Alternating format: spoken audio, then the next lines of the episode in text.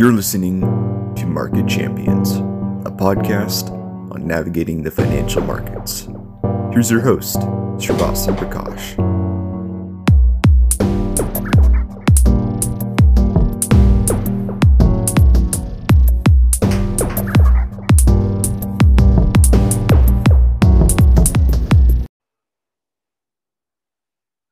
This episode of Market Champions is brought to you by Simplify ETFs.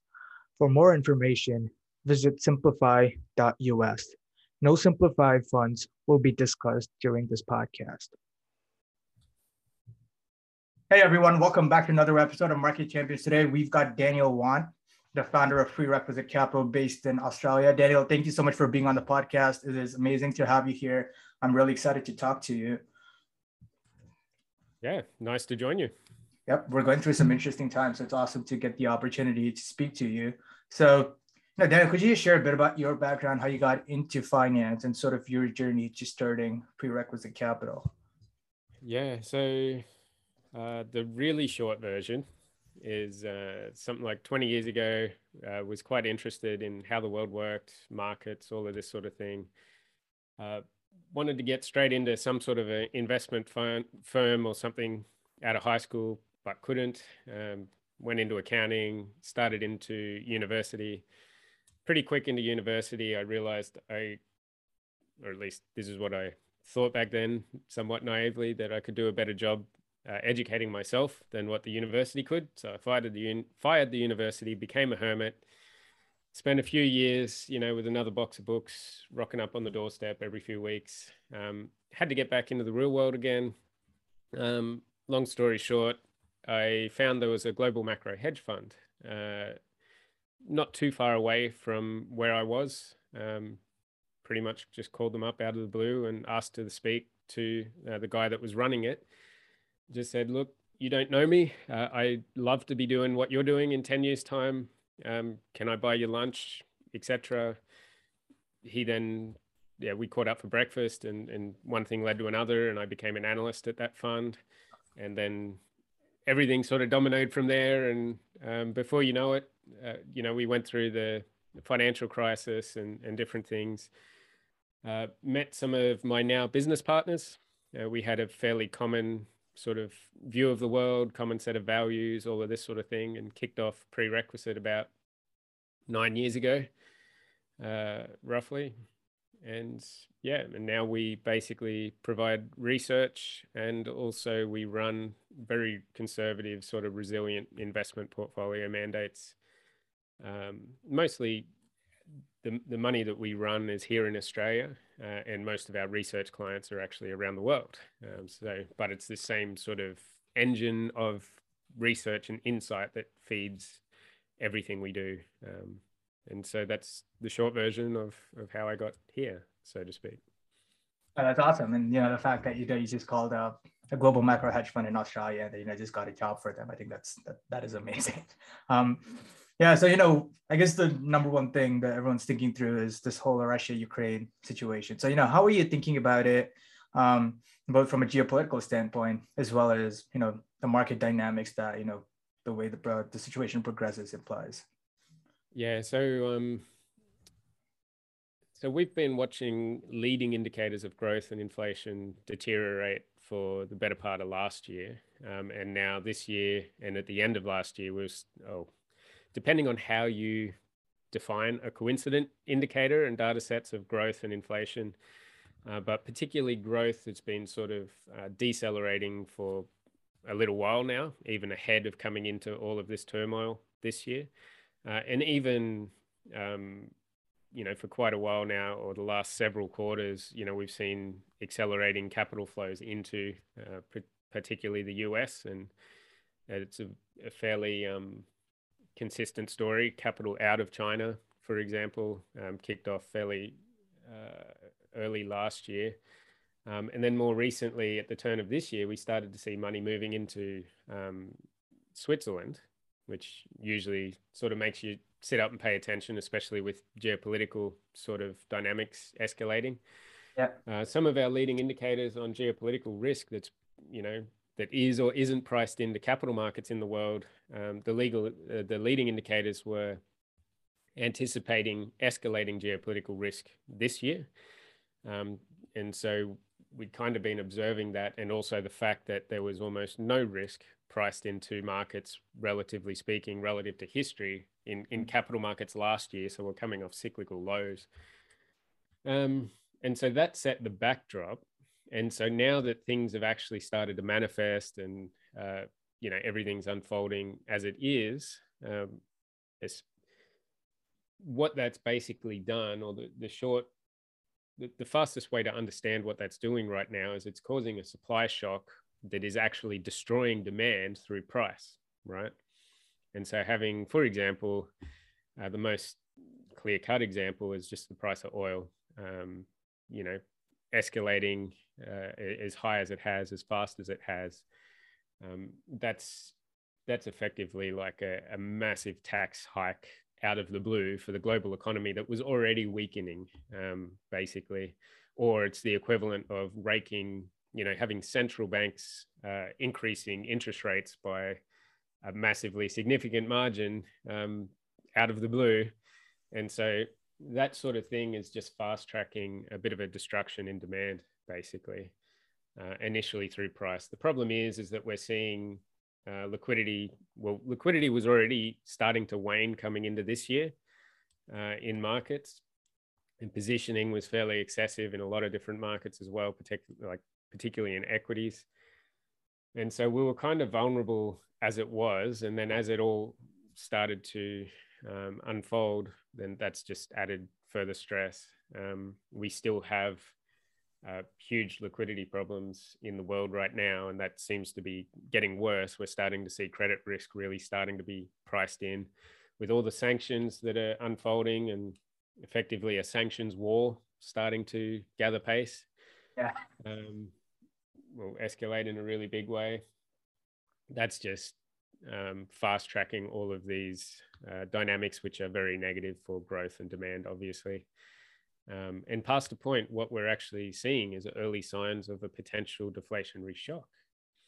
Um, because of the credit risk that's escalating, we've got increased risks of stranded capital around the world. Um, in the months to come, we have increased risks, especially because we're already coming into a decelerating growth environment. Increased risks of uh, miscalculation in the system being discovered or re- revealed. Um, and that's usually where things get fun uh, from a market perspective. Um, and so, in a, you know, we're also an environment where you know volatility in bond markets and even currency markets has been escalating in such a rapid manner. Obviously, we've seen the the volatility explosion in commodity markets, but bond markets or fixed interest markets is is where it really matters in the world, and secondarily to that, currency markets because of the uh, the derivatives and the interrelationships uh, between systems that sort of triangulate in those two very big um, sets of markets, um, it's highly likely that there's, you know, things are blowing up or have blown up that are, are yet to come to the surface. Um, yeah. You know, we're seeing all of our gauges, uh, you know, conventional and unconventional credit risk in the world and, and in different regions starting to increase or, or explode. Uh, and in the context of, you know, hemorrhaging liquidity, mistrust, you know, people jumping at shadows even in anticipation of possible sanctions and knock-on effects. You know. China starting to get a little bit more um, unsettled, so to speak, uh, especially because they're obviously sitting back and watching all of this unfold and and knowing full well that you know, there are certain scenarios in the months and quarters to come, if things don't de escalate, that they'll be in the crosshairs as well, you know, or getting tied up in things. And so, you know, where, you know, for things to be growing and for things to be productively moving forward, um, and for us to be producing things and cooperating, we need trust out there.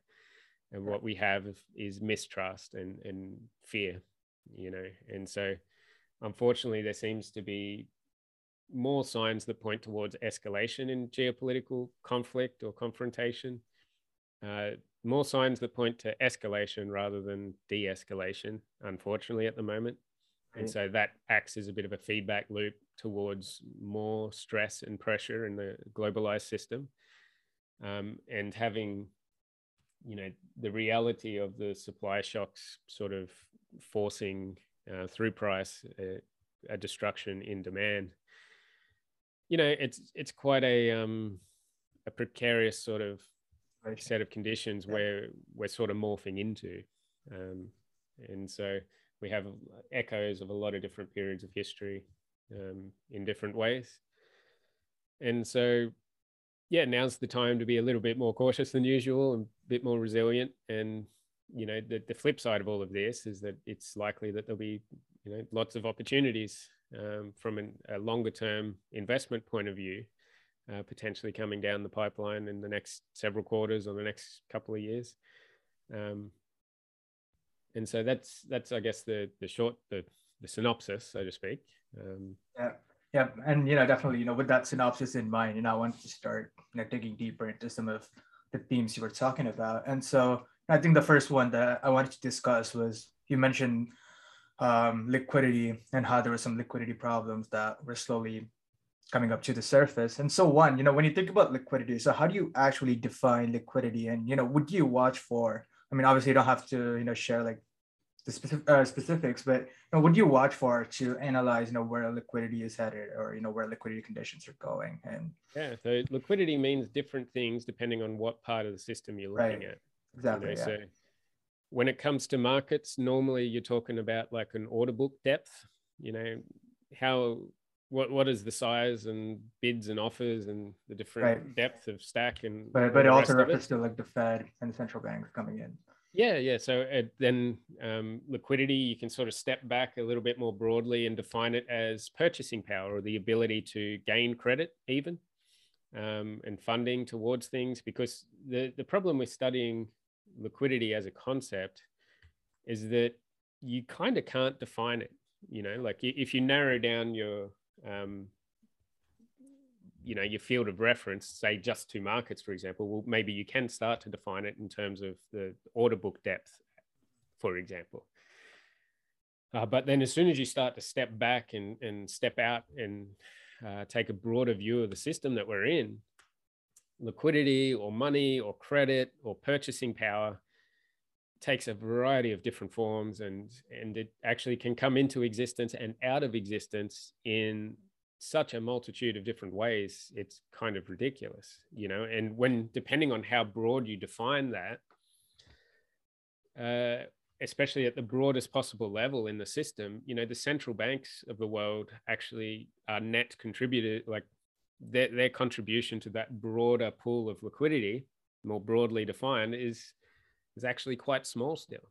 You know, and the sources or uh, of sources of liquidity, where liquidity can come from, and and also how it can be uh, sidelined or destroyed, um, are far more varied and multiple. They just go way beyond just the central banks in in the first instance. And so, even trying to define it is problematic, you know, and you know, different people like Jeff Snider will point out that you know the central banking community can't even define money anymore, or you know, you start to talk in terms of money supply and like, well, what does that even mean anymore? And and for decades now, you really have to take a broader view of these things uh, to to sort of wrap your head around it. And so we the other problem too it's a little bit like trying to track capital flows in the world right it's not like you can bring up a ticker on Bloomberg and go, oh, the net, you know, capital moving from here to there or into this region. And like, it's just not that simple. And, um, you know, there's a lot of activity that happens, which in substance is almost like money moving between nations, but in reality is not really well captured in especially more conventional uh, economic type data sets and and you've kind of so the solution is is we need to triangulate things you know so we can't necessarily see the exact analysis target sometimes like um, capital flows between regions even can be kind of tricky to track unless you sit inside or somehow have transparency to you know pretty much non-public information in banking systems and you know central banks and commercial banks and, and different things. Um, for everyone else we kind of have to triangulate it so we can't precisely measure the, the actual flow but we can see the effects both from this area and in this area. And we can kind of triangulate around. We know the principles of how you know liquidity or money, you know comes into existence what drives it the behavioral characteristics the the nature of money and credit and some of the mechanisms of the banking and currency systems. And so what we basically do is we have to we can see the effects which then betray what is actually going on in the analysis target. And so we triangulate these things. And it's kind of the same with liquidity uh, depending on what area you're focusing on. So we have different measures for market specific measures of like underlying liquidity or in a sense like order book depth. Um, we also have others that are broader in nature and scope that try to get at the very core of what's going on in a globalized sort of manner um, in with the globalized central and commercial banking system in aggregate you know trying to get a sense for what's going on there. And and then there's sort of subsystems like we have some frameworks for and some tools for the eurodollar more eurodollar specific system. Like and and even there you know we've kind of the last 12 to 18 months has been sort of quite abundant um, sort of liquidity conditions in that sector relative to say the last 15 years of history. But even there we're seeing all of those measures as of this year sort of peaking and showing the early signs of, of rolling over into tightening liquidity type conditions even in that that system. And so when we survey the world through a variety of different lenses and we try to make all of these observations more objective using data driven models and trying to reduce abstract concepts into objective data, um, so to speak, we can sort of, when you're glimpsing the same sort of underlying phenomenon from a variety of different perspectives that are reliable and, and unrelated, and you're seeing the same picture emerge, that starts to give you a greater degree of confidence uh, that what you're seeing is actually unfolding and then if what you're seeing is actually you know a core driver of things everything else should be kind of a symptom of that which you know so far it, it all appears to be the case. And so yeah how do we look at liquidity? How do we think about it?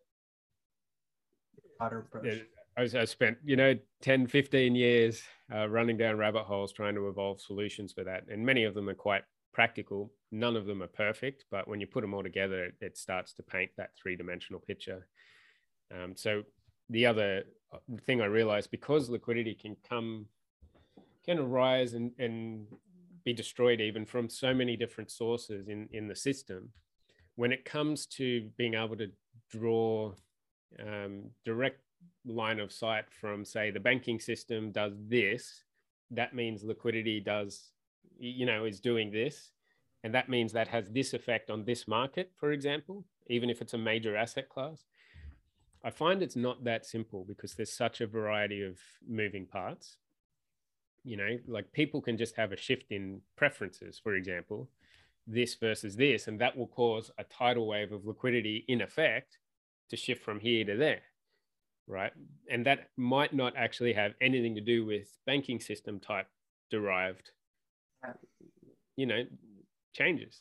And so I tend to find when you're talking about specific um, markets or asset classes, you really need to drill down to their specific underlying liquidity conditions themselves because you can't always draw stable conclusions or relationships with banking system inputs or whatever it is.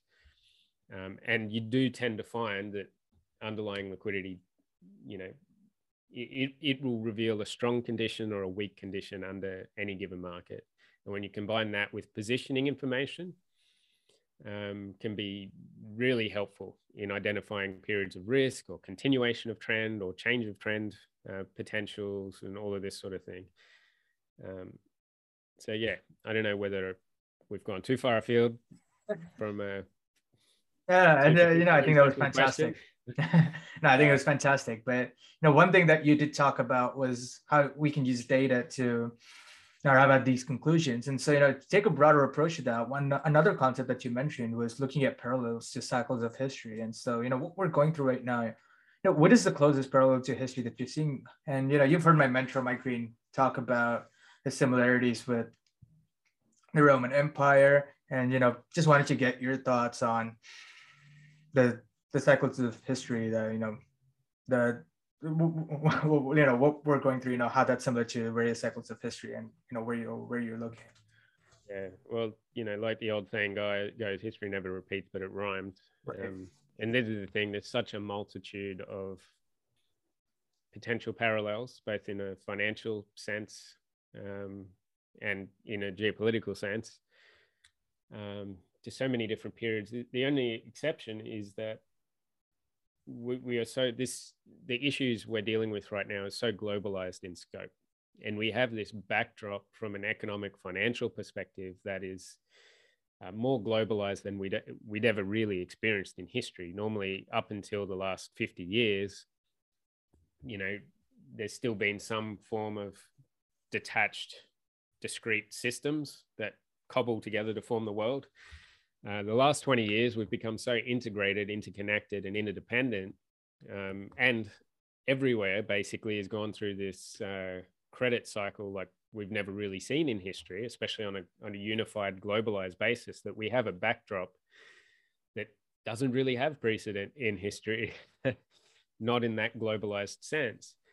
Um, unfortunately, in terms of like lessons and principles and patternings of, of history, or precedents, we seem to be ticking a lot of the wrong boxes at the moment in terms of you know where the world might be headed in terms of geopolitical escalation and, and conflict you know and unfortunately there's there's parallels to the lead up to world war one. There's parallels to a variety of different fairly major confrontations.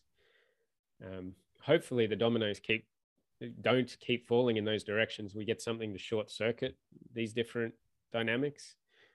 Um, having the weight of an untenable economic backdrop, unfortunately, adds inertia to more problematic outcomes over the next 10 years, for example.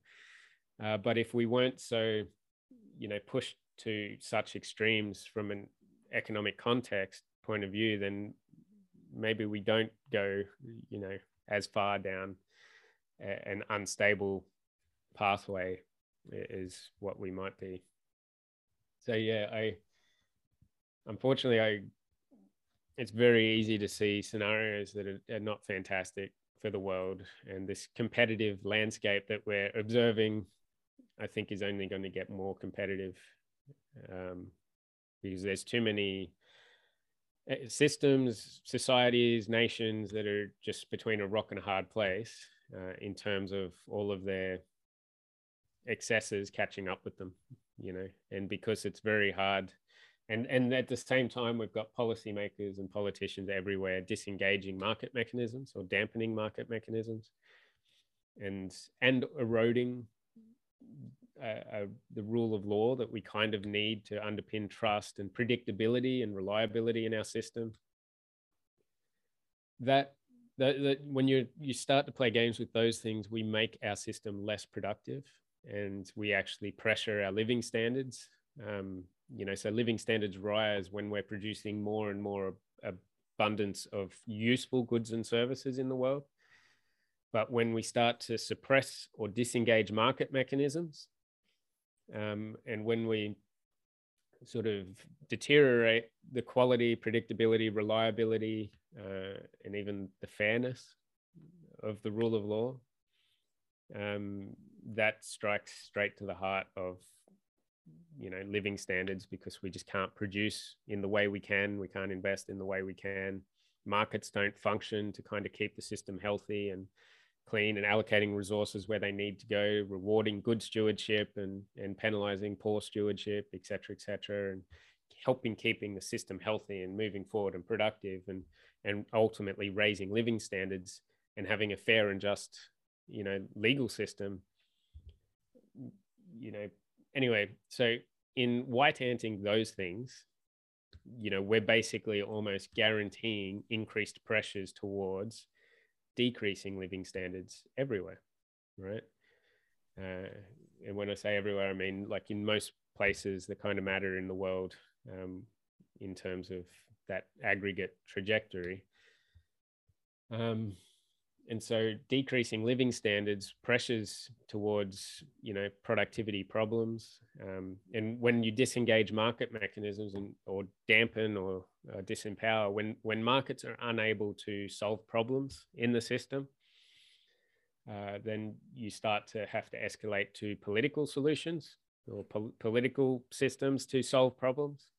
And if that political system is a little bit gridlocked or dysfunctional or whatever then that escalates to another level of uh, problem solving that's more akin to you know toddlers in bad moods um, and conflict escalates in yeah.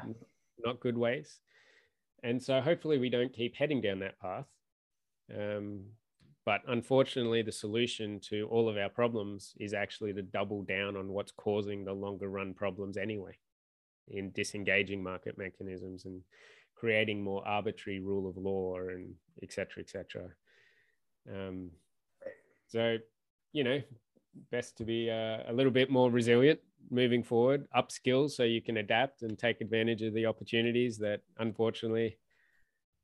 Uh, anyway, it's just a, a, fascinating world, and so the parallels with history, like your original question, are um, you know, suggesting problematic times ahead unless we can somehow stop these dominoes falling uh, or these feedback loops from self-reinforcing. And right now i can't see what's going to short circuit these things just yet you know? I know you know as as you laid uh, initially as well you know when you know geopolitics as a whole has been a muted theme throughout yeah. the last decade and you know going forward it seems to be becoming increasingly more important. And you know number two you know as you mentioned the rule of law across some of the major countries starts to go down, living standards start to go down. And so, you know, within this, I guess, uh, framework of thinking, you know, how would you go about implementing this into a portfolio as an investor? Yeah, so um, so just trying to think how we talk through this in the the time frame, but so Uh, most people are trained to think in terms of valuation, right?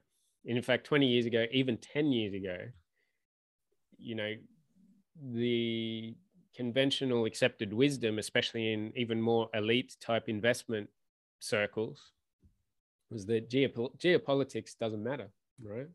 Because we've had a period of time for the last 40 years, up until maybe the last five years, where you can be very successful in markets and investing ignoring geopolitical realities, right? And get away with it. And so we've got this, you know, like I, I used to meet up with all these sort of older, more successful guys, and they'd explain to me why geopolitics just doesn't matter, et cetera, et cetera. And you hear it in the last five years has been a bit of wake, bit of a wake up call to all of them that actually it does, and all of these different things are going to play even more outsized importance than people realize. Now, when we're early on in our, our investment journey, normally we're learning about valuation concepts, right? Either of specific companies or assets or asset classes or whatever. Uh, but valuation concepts inherently, especially the way you then uh, outwork them in an investment portfolio, they have this implicit assumption or some sort of a mean reverting mechanism that's required to make it work. So when some asset is undervalued or an asset class is undervalued, you're supposed to allocate into that. And then inevitably, you know, it'll somehow mean revert and that's where you make your money. And, and when it gets overvalued, well, you start to, you know, shy away from it and et cetera, et cetera. That's fantastic. And, and you do need to educate yourself into all of that. But that that assumes that we have functioning market mechanisms, right? That will force mean reversion that can actually cause all of this to actually function. And over the last 50 years, we've also had a backdrop of the world coming together, more or less, that globalization type thing. Functionally, we've had a bit of a rule of law intact, you know, for the better part of 50 years, you know, increasingly globally even. And so capital can freely move and there's there's mechanisms in place to be able to be confident that it'll be safe and secure and all of this sort of thing. Uh, and then on top of it, you know, there's been demographic tailwinds, especially, you know, over this broader period of time, which are now starting to turn into headwinds. But we also had huge tailwinds in terms of a credit cycle, like a multi decade generational credit cycle in the globalized world, like we've just never seen before. So any hiccup, any stumble or natural cycle in growth, that is a buy opportunity because you got all these tailwinds that naturally mean revert it back to a trend level of growth or even higher because we've got this tailwind of credit creation and risk assumption and a, a cooperative international environment and you know new markets opening up and it's just all positive trust basically prevailing in the world more or less. Now we have basically the exact opposite where we've got credit saturation by most different measures you know and every new dollar of money or liquidity or credit that's created in all its different forms is producing less and less productive output or result you know. So we've got credit saturation on the one hand very fragile over indebted system to like heavily concentrated sort of system and power substructures as well. It's not a very diverse and resilient type footprint of a globalized economic system we have in the world. Um, potentially you know, we've got demographic headwinds in a lot of major countries.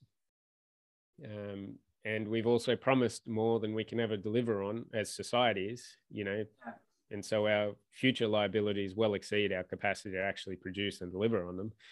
And so we've got a lot of problems and untenable like excesses that are kind of coming to the forefront. So in that sort of world, we can't really go back to a valuation investment paradigm we still pay attention to it as a bit of context on different things. But what's really going to matter is how the system actually adapts, right? And so it's more a case of you need frameworks that are more geared to following the money.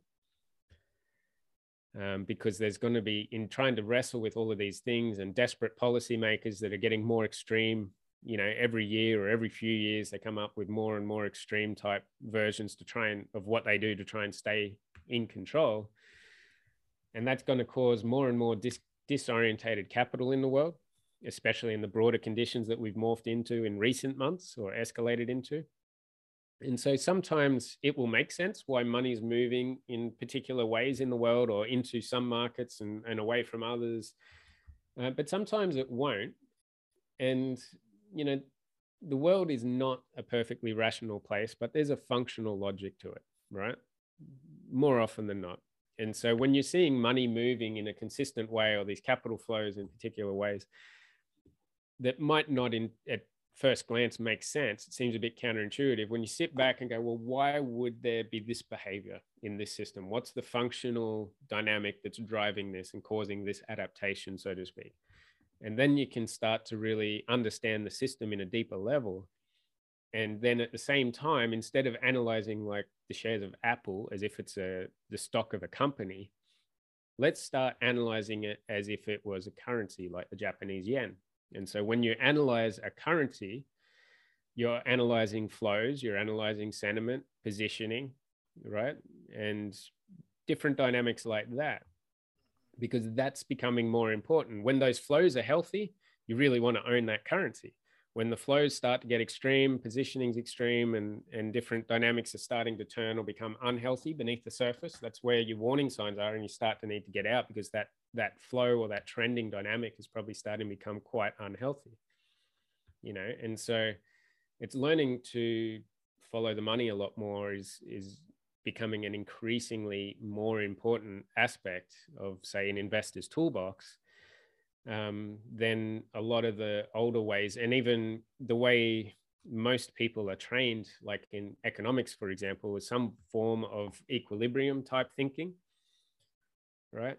But even there, in the conventional economic sort of paradigms, are more uh, optimized and hyper attuned to conditions that we've experienced for the last 60, 70 years, right? Not the ones that we're in and going into, right? And so we need more of a systems based understanding of how the world works, like the world is an ecological sort of adaptive system. Um, and we need to be more attuned to well where is that the money actually moving? How's the money moving? Where's the flows going to? What's it concentrating into and why and, and where not? And when do those flows start to weaken or the liquidity conditions becoming problematic in certain markets which might suggest the beginnings of a potential change in the way money moves and therefore a change in trend of those different markets um, you know what i mean and even the old school sort of leading indicators of growth and inflation for example still useful and you still want to have them in your toolbox. But if we're getting into more of a uh, disaggregated type world instead of more challenging conditions, even they start to fade a little bit in prominence, you know, because you've got so many different cross currents starting to occur. And so your lens needs to be a little bit more focused on following the money, basically, capital flows and, and you know looking more and more at you know stocks or even commodities or through more of a currency type analytic lens uh, or at least adding that sort of a framework to your toolbox as well to be able to sort of make sense of what's happening identify risk and um, you know identify opportunities etc uh, and so that's the direction to a solution right um, but at the same time the problem with that is that it's not like you can just pull up a Bloomberg ticker on, you know, XYZ flows or liquidity conditions under any given market or, you know what I mean? So there's a, there's a variety of work that you need to do to start to evolve practical and useful solutions to those sorts of problems, right? Um, which you know for the like 20 years ago when i started to get interested in the world and you know i'm learning about history and credit cycles in the past and then i'm waking up and going uh-oh i'm coming into my time as a potential investment manager in the future when we've probably got the mother of all in uh, you know credit cycles in history and it was it was quite extreme back then and we're now 20 years later and it's just bonkers right you know how do you navigate an environment on the on the other side or in a credit saturated environment that is prone to all sorts of problems because things have just gone too extreme, you know, and even um, poor, poor behavior is, is rewarded, you know. So for the last 15, 20 years, the key message that mark the, the way the system is operated and even policymakers have engendered this is that if you leverage up to the hilt, whether it's in property or in pick a market or whatever, then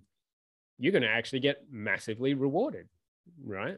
But if you be somewhat prudent and you know uh, wise according to old school wisdom principles where you're making time a friend as opposed to an enemy yeah.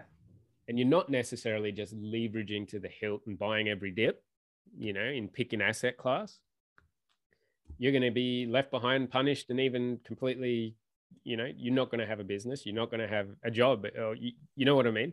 Yeah. And so even the incentives towards rewarding foolishness and in, in wisdom for example at least relative to all of historic experience flipped on its head right? And so you know we've got a bit of a sick system and you can argue that we always have sick different versions of six systems but we've actually had you know relative to history an amazingly uh, bullish set of different factors coming into creating an amazingly uh, or at least what appears to be a very prosperous 50 years, you know, leading up to, you know, the turn of this century or even up till now in a way.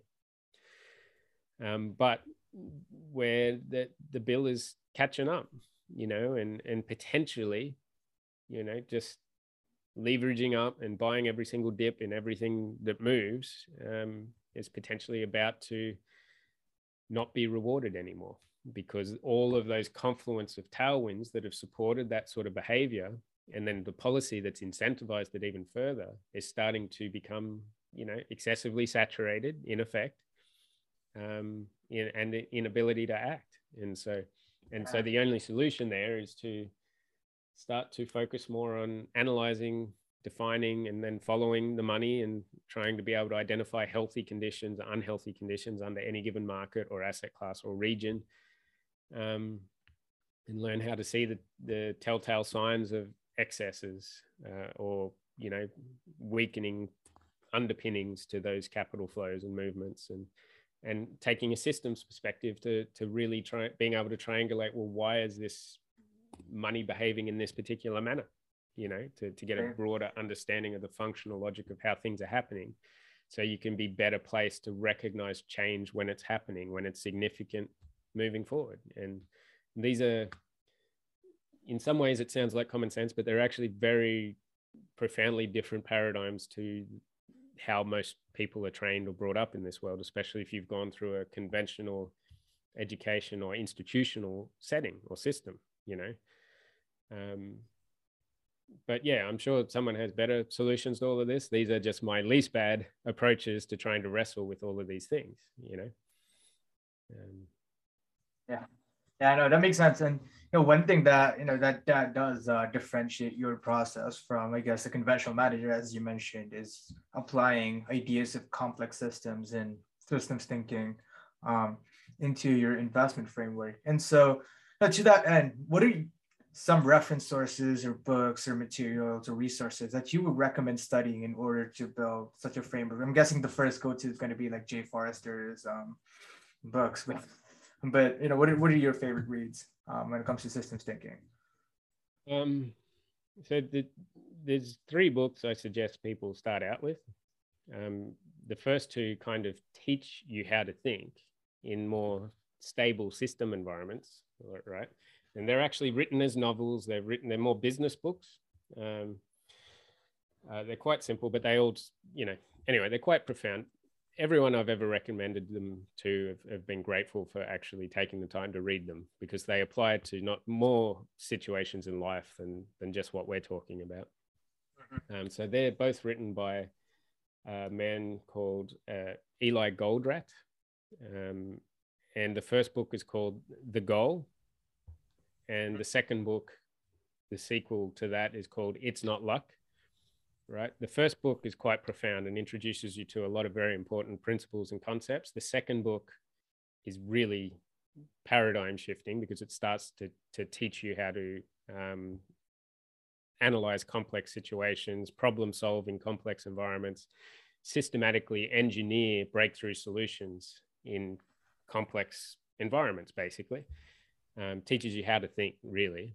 Um, and so those two books on the one hand. The third book might even be out of print, but you can usually get it secondhand. I, I don't know, I haven't looked recently, but in terms of a really simple book with a lot of analogy that people can understand and some practical principles that um, can be applied to many other areas of life, it's actually a business book. It's called uh, Surfing the Edge of Chaos uh, it was probably published like 20 years ago or something, and it's written by uh, a group of people. The first author off the list is uh, Pascale, P A S C A L E, uh, and a variety of others.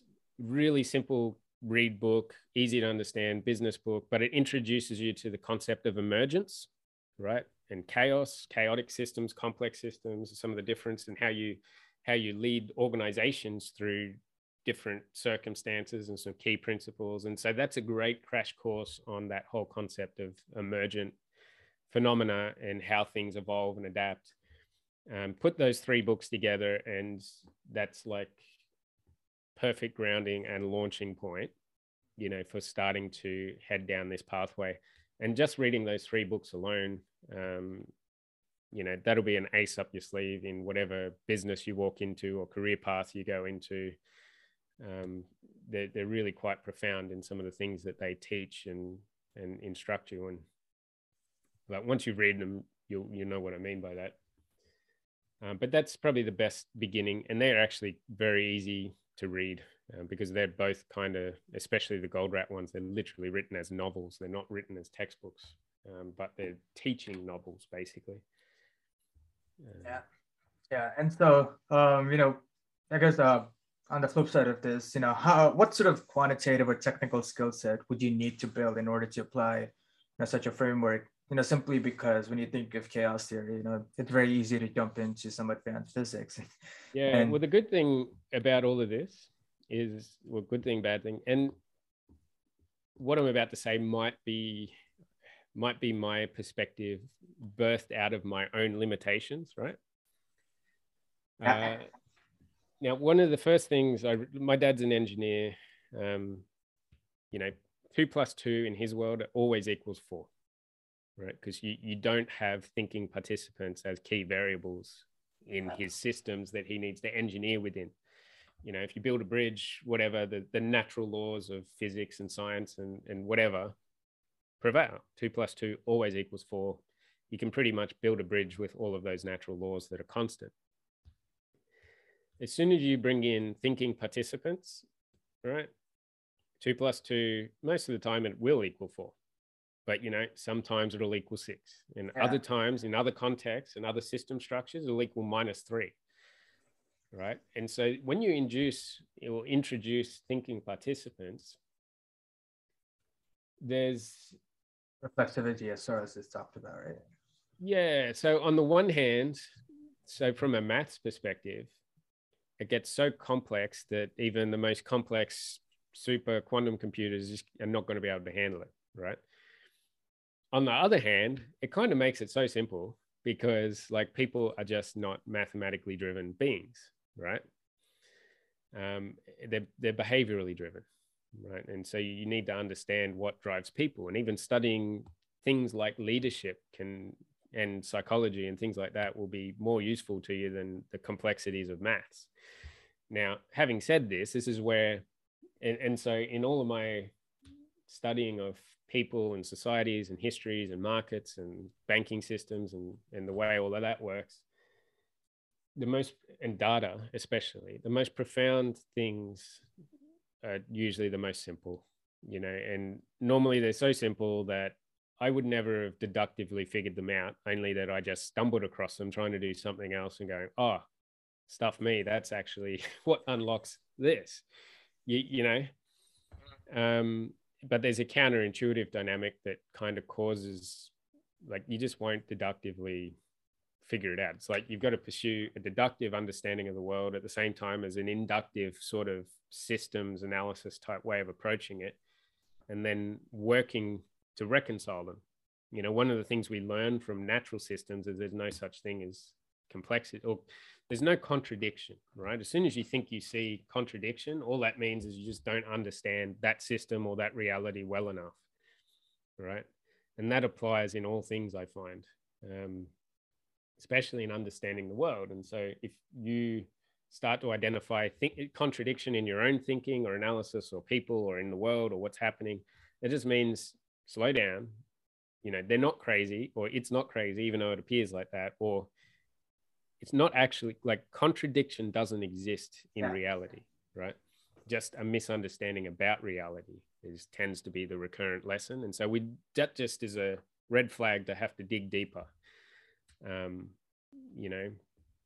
And so by taking all of that very seriously, the other thing you realize is that, you know, dad's an engineer, you know, I've known lots of programmers, I've known all sorts of different people, scientists, different walks of life, some amazingly smart people out there, right? And if you're running a business or you're managing a team, half the time you're going to have skill sets in your team that are way beyond your intellectual, or you're just not trained in those spheres, right? You're not an aeronautical engineer, you're not an advanced programmer, you're not a whatever.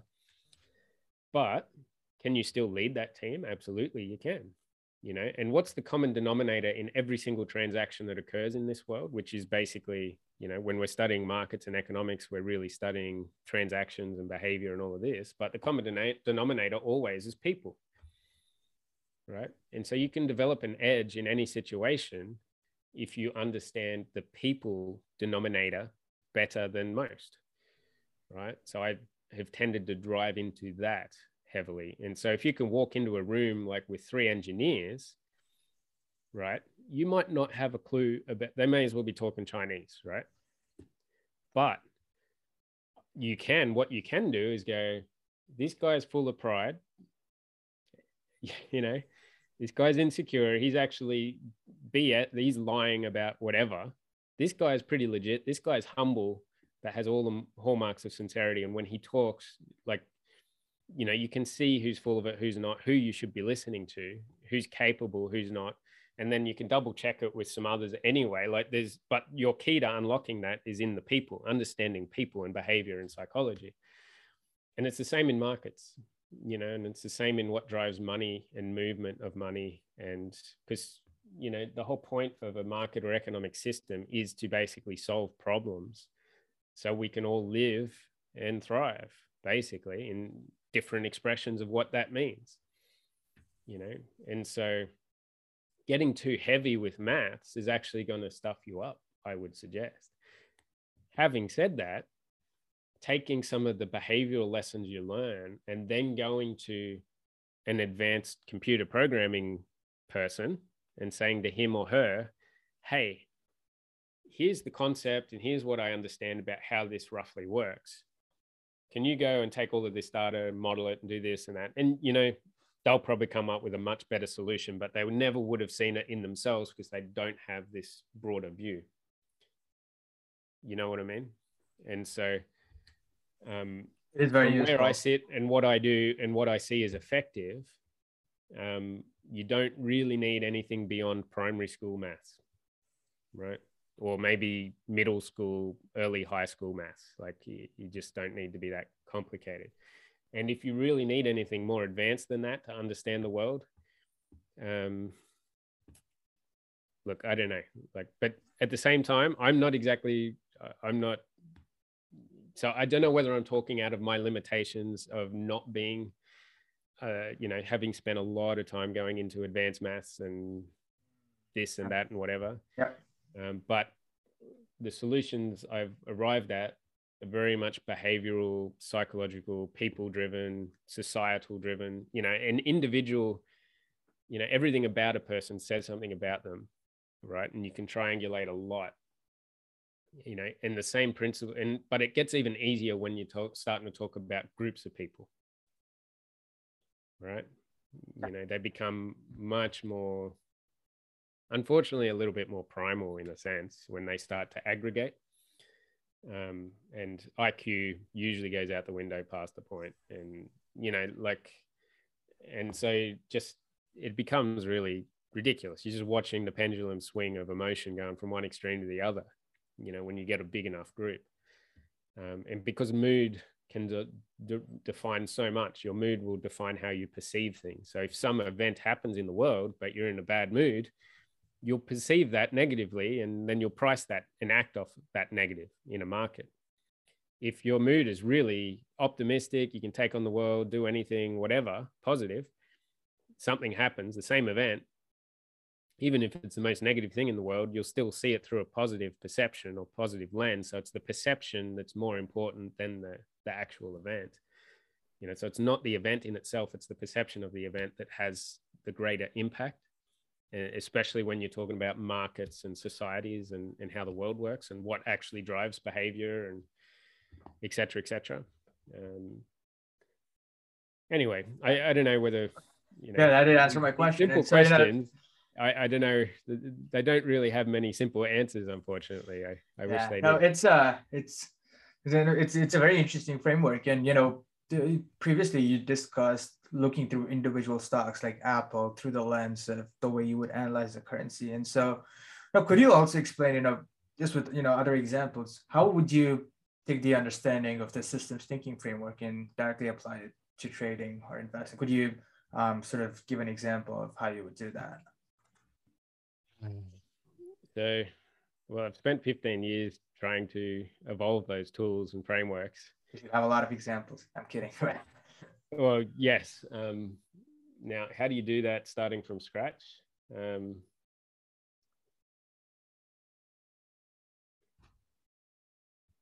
well, I, but but this I is an know. example. Could you example? Could you give an example of how you know you started off with the systems thinking framework and you know arrived at a trade idea? Yeah. Um, well, we'll say that that evolved over 20 years, but I also was fortunate enough to have a mentor in that space um, who's just world class in that complex systems analysis and problem solving framework. The only thing is, he never applied it to global markets or economies. He he more applied it to um, you know logistics, supply chain systems, or business uh, businesses, and all of this sort of thing. Um, I mean, my quarterly letters that I post on the website um, under managed portfolios, we we put we've got quarterly letters going back years. Like all they are are examples of this sort of stuff. So how we apply flows and liquidity analysis or systems type thinking principles has a, a bit of a back un, undercurrent. The problem with systems thinking is that it's uh it, it's not it's not easy to capture in a conversation uh, or even in print. Like it's a whole we've got to train you into principles and and then a whole world of how this actually applies starting with smaller simpler things and getting into more you know multitudinous um, you know dynamics. Uh, and so as a result i tend to actually avoid talking about systems quite a lot um, especially even in the research you know and in a sense you know i'm trying to describe a complex system with a lot of interrelationship feedback loops interdependencies all of this sort of stuff in a very linear word driven report. Like all of a sudden we got a mismatch here of basically a spaghetti mess diagram and a lot of embedded knowledge and principles and expertise and understanding in that spaghetti mess diagram of interrelationships and what that system is. And you're trying to string that out into a series of words and some charts there's a mismatch there you know and then it's the same in conversation um, and when you study those books if you do um, well, that I, sure. i've suggested you'll see exactly what i'm talking about or you'll start to glimpse exactly what i'm talking mm-hmm. about now when it comes to underlying liquidity flows positioning different dimensions like that if you skim through some of our quarterly letters for the last two to three years there's just countless examples of all of that and how that applies and all of this sort of thing. Um,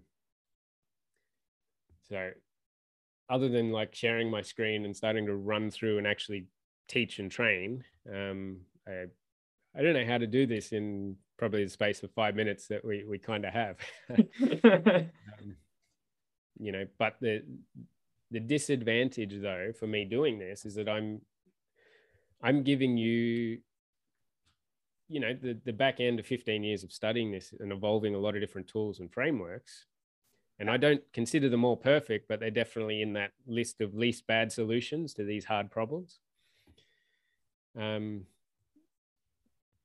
at the moment you know my business partner like past the point i'd probably make it all open source and just knock yourself out go for it. But yeah i at the moment i'm still running a business can't really do the open source routine just yet. Uh, um, but yeah, there, there's no, I don't know what the easy path is. I only know hard pathways.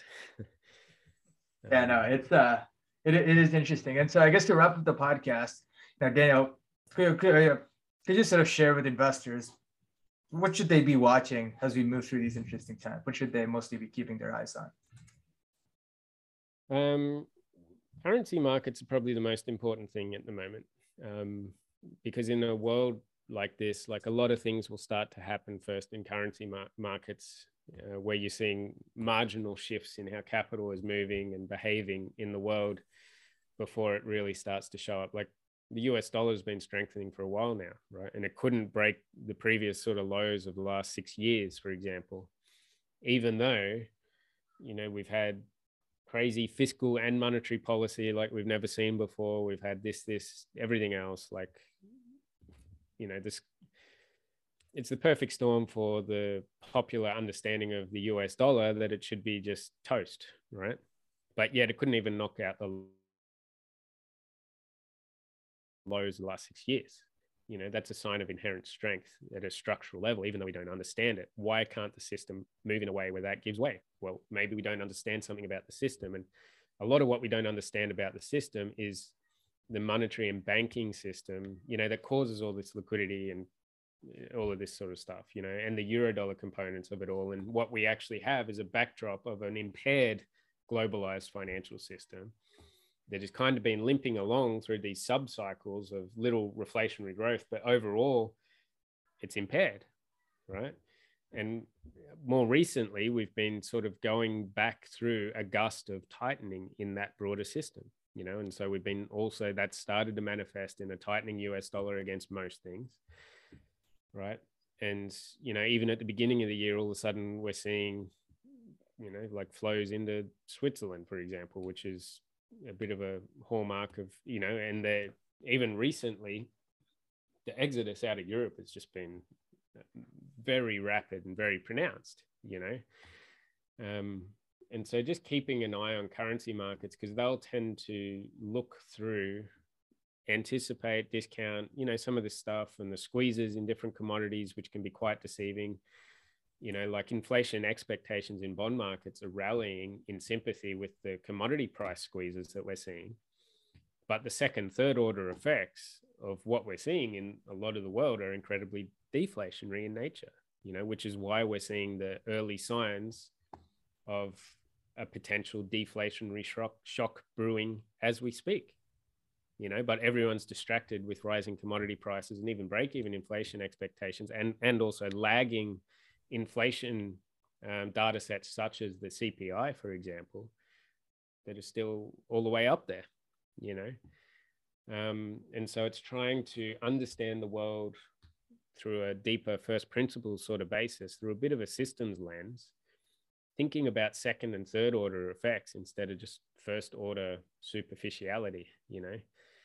Um, but yeah, keeping a bit more of a focus on on currency markets would probably keep you in good stead because what they can signal are shifts in character. Like money will move before things happen, usually.